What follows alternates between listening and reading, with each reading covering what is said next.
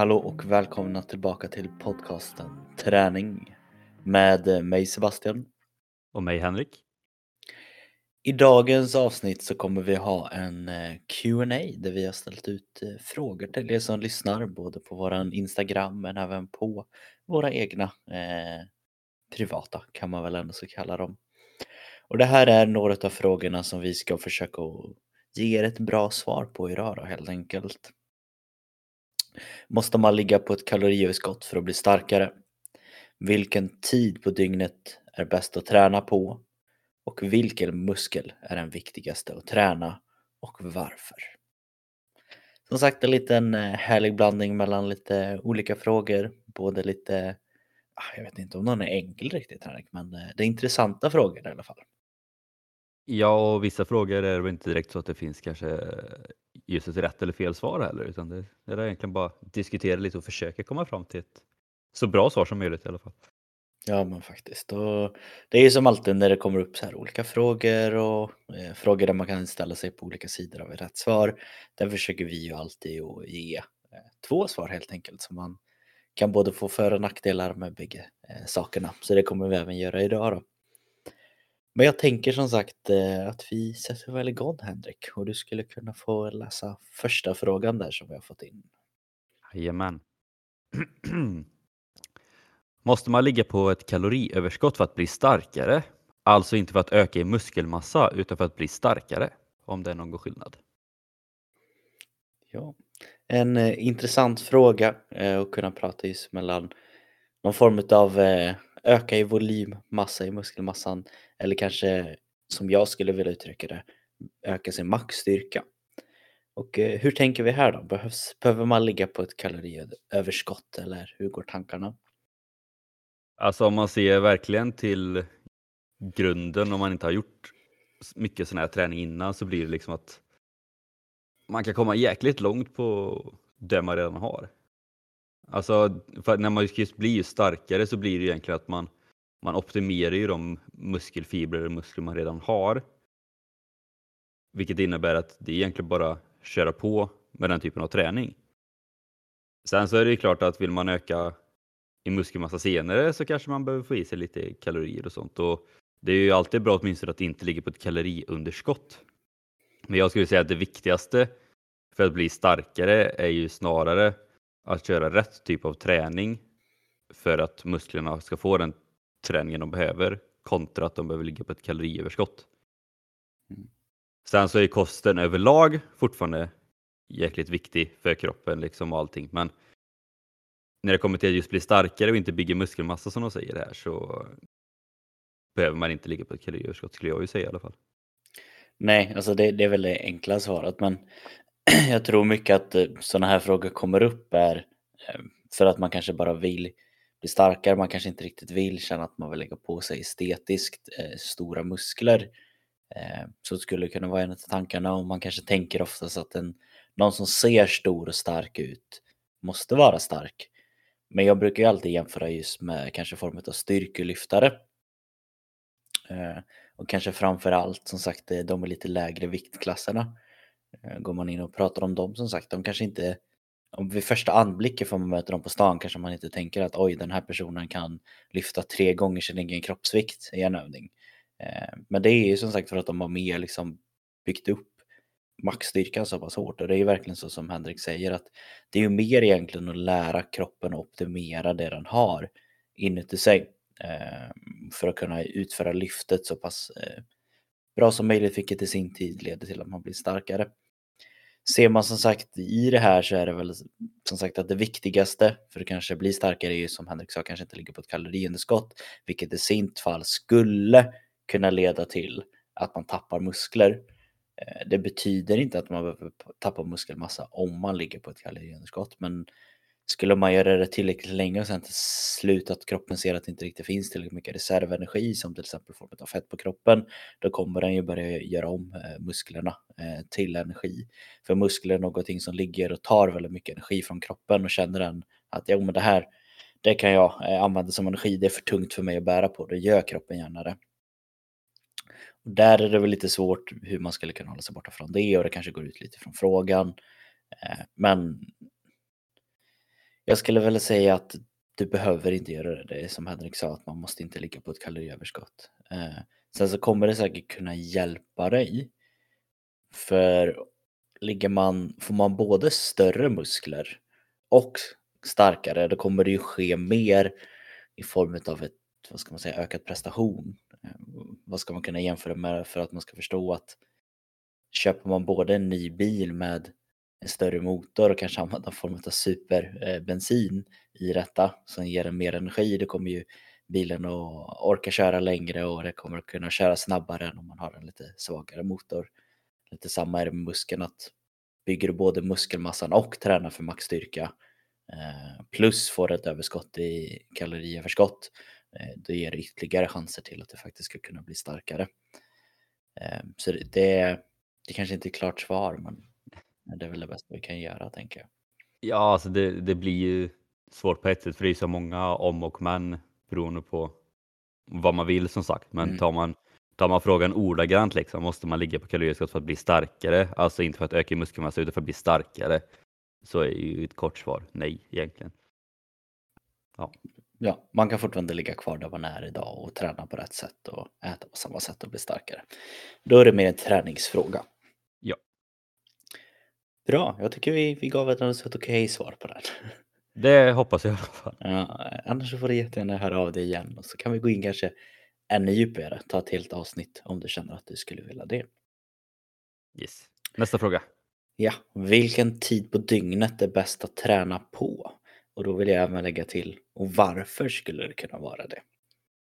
Du lägger till den klassiska extra frågan. Mm. Ja. Hur tänker vi här då, Henrik? Alltså det beror ju på hur man åt Det beror på. Nej, men det fin finns väl lite så här, forskning som stödjer liksom att bara, men, tränar man på morgon så är vissa delar av kroppen optimalt på det här sättet. Tränar man på eftermiddagen så är det optimalt på det här sättet. Liksom. Men det är så små grejer och det är som vi alltid brukar säga att den tid på dygnet som bäst att träna på, det är den tid på dygnet det blir av egentligen. Liksom, och vissa personer föredrar att träna tidigt på morgonen, kanske innan jobbet, så då är det klart och man kan åka jobbet och allting. Vissa föredrar på kvällen, för då är kroppen igång, man är liksom redo och det kan vara gött att liksom komma hem och sen gå och lägga sig direkt. Vissa mm. föredrar att träna på lunchen, för att då gör man allt på lunchen liksom. Så att, alltså återigen kort och gott, det är bara väldigt personligt vad man tycker passar bäst själv egentligen. Ja, jag skulle också säga, ska man kanske gå in lite mer på varför det här kanske har kommit upp lite någon form av diskussion faktiskt, att det är optimalt att träna här eller det är optimalt att träna då. Börjar man kanske, vad många brukar slänga runt uttryck med det är optimalt att träna på morgonen med tom mage för att öka en form av fettförbränning. Och det på ett sätt kan ju självklart vara sant. Eh, det har lite sanning i det, men inte hela sanningen utan Anledningen till att det, det, skulle kunna bränna mer fett på morgonen det är för att det kanske är lite större chans att man har tömt lite mer magen eh, och även då eh, i det fallet eh, fått ner lite insulinnivån i kroppen eh, direkt på morgonen. Vilket man kan säga en hög insulinnivå är liksom fettets värsta eh, fiende om man tänker därifrån att då är den svårt att förbränna fett. Men det som sker då är att när man då istället går på och förbränner fett då känner ju kroppen att oj nu förlorar jag fett, då måste jag lagra fett. Vilket i slutändan så blir det ungefär samma resultat som man hade gjort en någon annan tid på eh, dygnet. Ska man se en nackdel med att träna på morgonen det är att du är tom i magen, du är tom på energi. Eh, vilket betyder att kroppen kanske inte riktigt kan hämta den energin som behövs beroende på vilken form av träning du ska göra. Eh, och kanske vilken form av intensitet du ska göra träningen på. Ett lågintensivt, ja, kanske blir enklare. Ett högintensivt, då skulle det eventuellt kunna vara lite eh, mer motstånd för kroppen. Ja, och, jag har för mig att jag såg också någonstans liksom så här, bara, ja, men på den här tiden på dygnet så har du bättre eller varmare kroppstemperatur. På den här tiden på dygnet så är enzymerna i kroppen mer aktiva eller någonting liksom.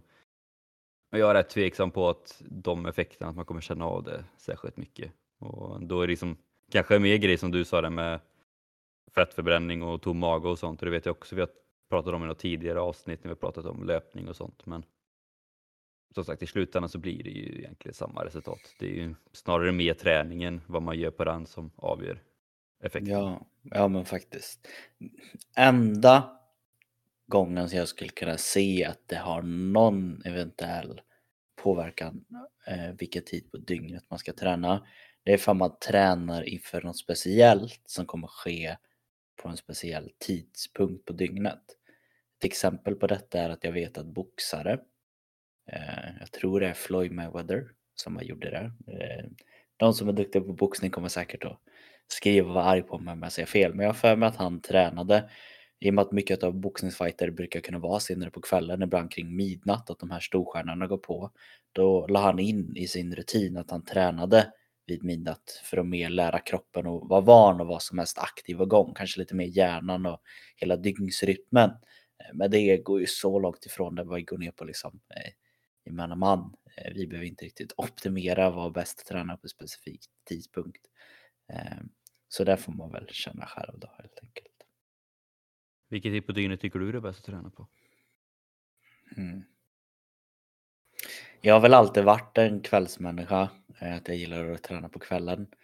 Men eh, med tanke på det jobb jag har nu, jag tränar ju fortfarande på kvällen, men eh, i och med att jag börjar så pass sent så tränar jag även på morgonen nu då.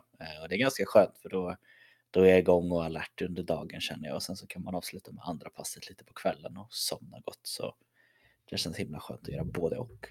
Göra. Mm, det är sant. Vad känner du själv på den då?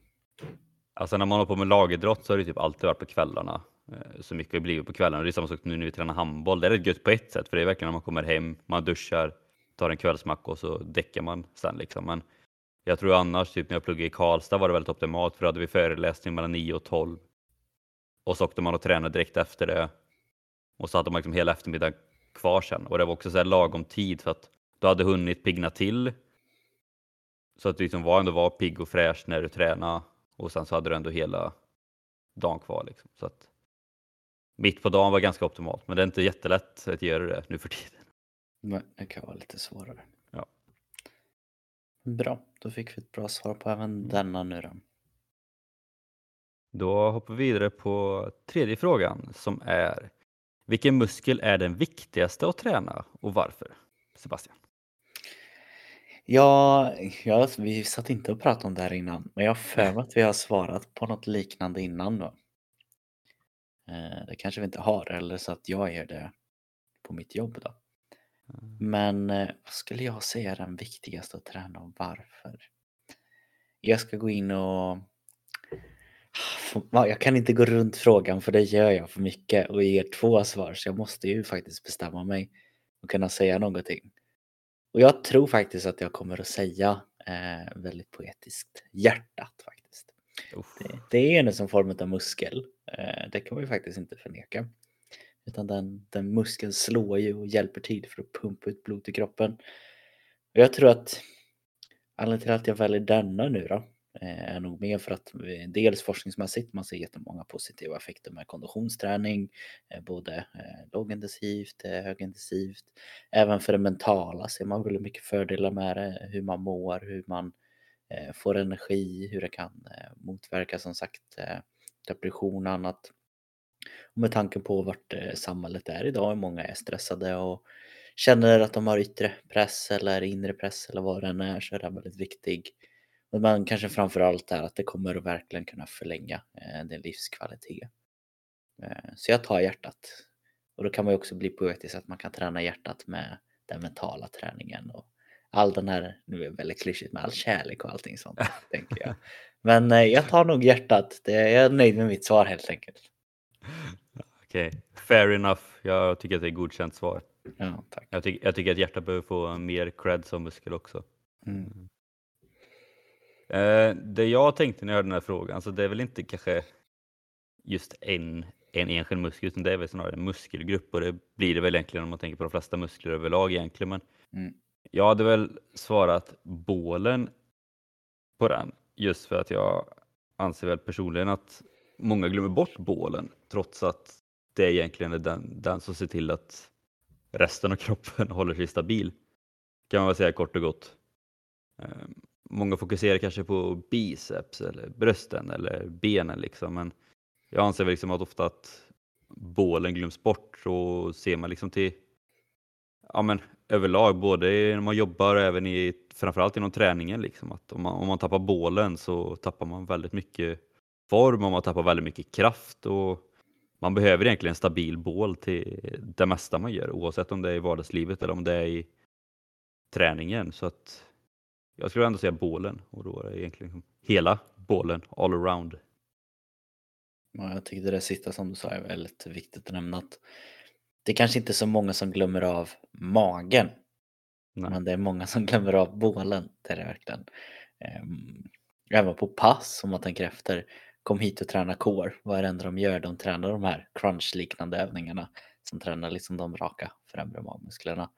Och sen glömmer man av hela vägen runt. De, Mm. de sneda och inre och allt liksom. Även bäcken kan man gå in och börja diskutera där. Bäckenkontroll och allting. Men ja, jag hade ju valt bålen.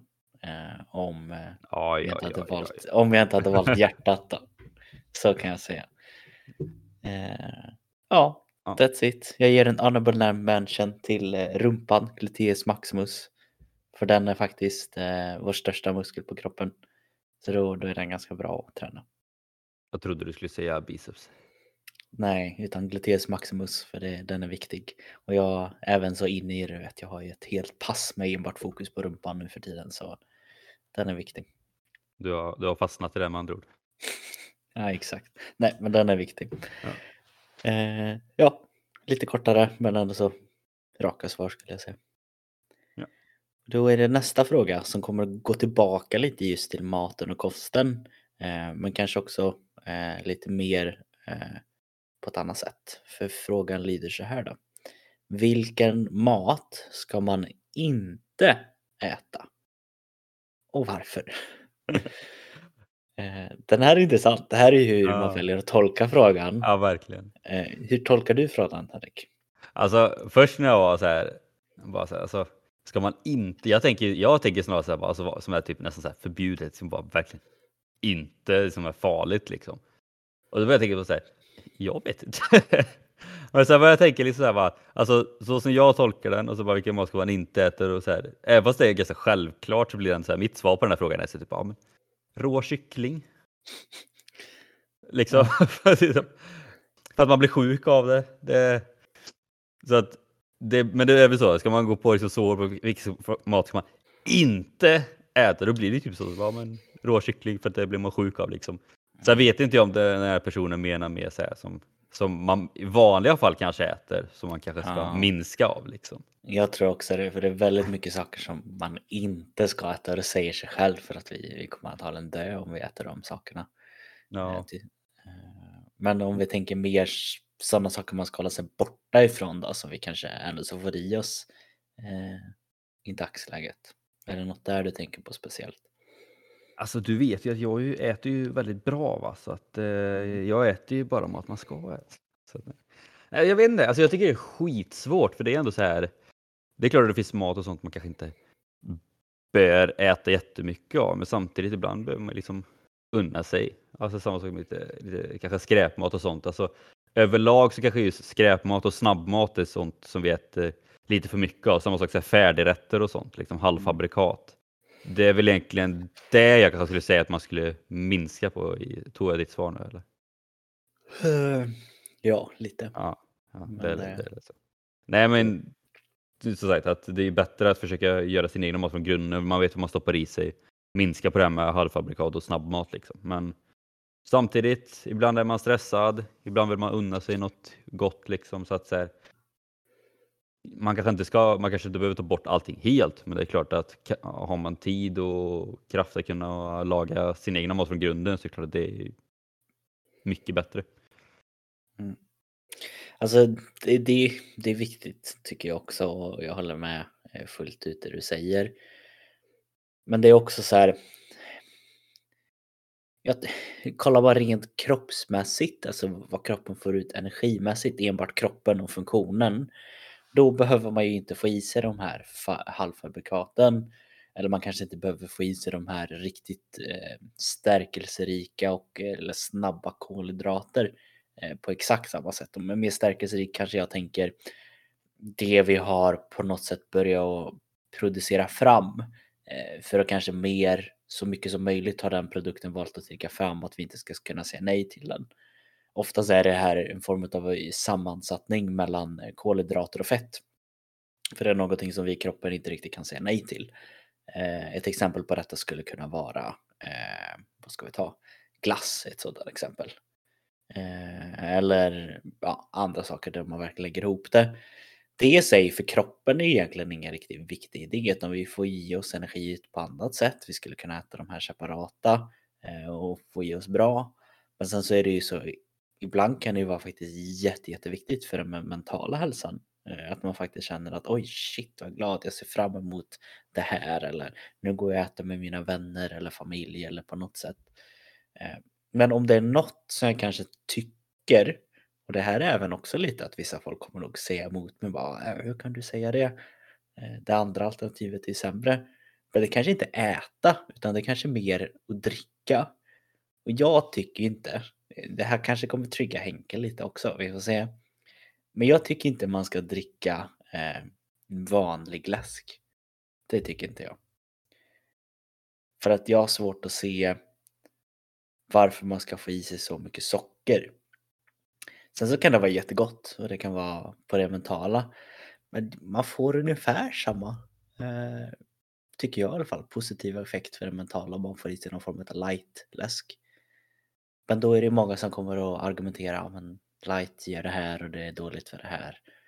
Eh, men det här är min åsikt helt enkelt. Du får inte ha en åsikt. Nej, jag får inte ha det. Men det är, så, det är nog det enda jag skulle kunna säga absolut. Ja, det skulle jag hålla mig borta från. Eh, så går mina tankar i alla fall. Men det kan jag faktiskt hålla med lite om. Jag tycker ändå det är lite kul att du lägger in att jag kanske kan bli lite triggad av det. Men, eh, nej men jag vet, alltså det finns ju folk som verkligen är så här liksom att all typ ja, men zero läsk eller light läsk är liksom bara, så bara det är så jävla äckligt liksom. Mm. Men jag vet ju personligen själv, liksom så här, vissa smakar lite annorlunda, fortfarande gott. Vissa känner man ingen skillnad på alls och vissa är det jättestor skillnad på. Liksom. Mm. Men att gå runt och säga att det är jättestor skillnad åt äh, lightläsk och zeroläsk är så äckligt. Liksom. Det, det tycker inte jag att man kan säga för att alltså, nu vet inte jag exakt vilken det är, men jag vet jag så. Personligen är det kanske en lightläsk av alla som jag anser att den är mycket äckligare. Och majoriteten av dem känner man ingen skillnad på nu för tiden. De, de har kommit så långt med det. Liksom, där jag tyckte att ja, det var ju stor skillnad liksom, typ när Coca-Cola Zero kom. Mm. Det är ju en helt annan sak mot vad det är nu. Liksom. Alltså, ja, det kanske till och med var Coca-Cola light som kom först då. Ja, light kom först och sen Ja. kom zero. Mm. Men det är, det är så med mycket, så det är så många som är så anti saker och ting att de inte ens testar det och ens förstår liksom att ja, men, det är ingen skillnad. Liksom. Nej, sen, liksom, jag, jag i vanliga fall, visst jag kanske köper mer vanlig läsk än light läsk eller zero läsk.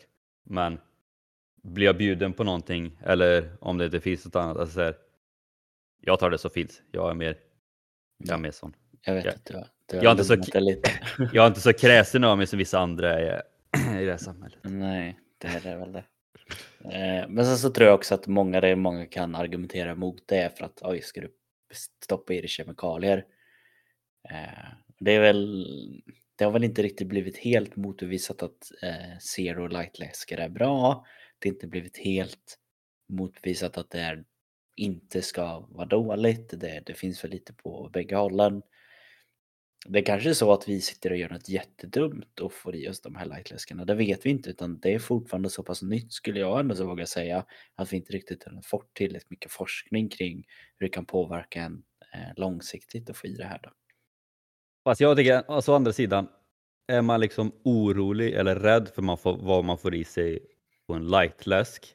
Då ska man Då inte dricka en vanlig heller. Nej, precis. Då behöver man definitivt vara orolig för vad man får i sig på en vanlig läsk. Alltså, Ja, det är sant. Då kan du dricka vatten istället och så är det safe liksom.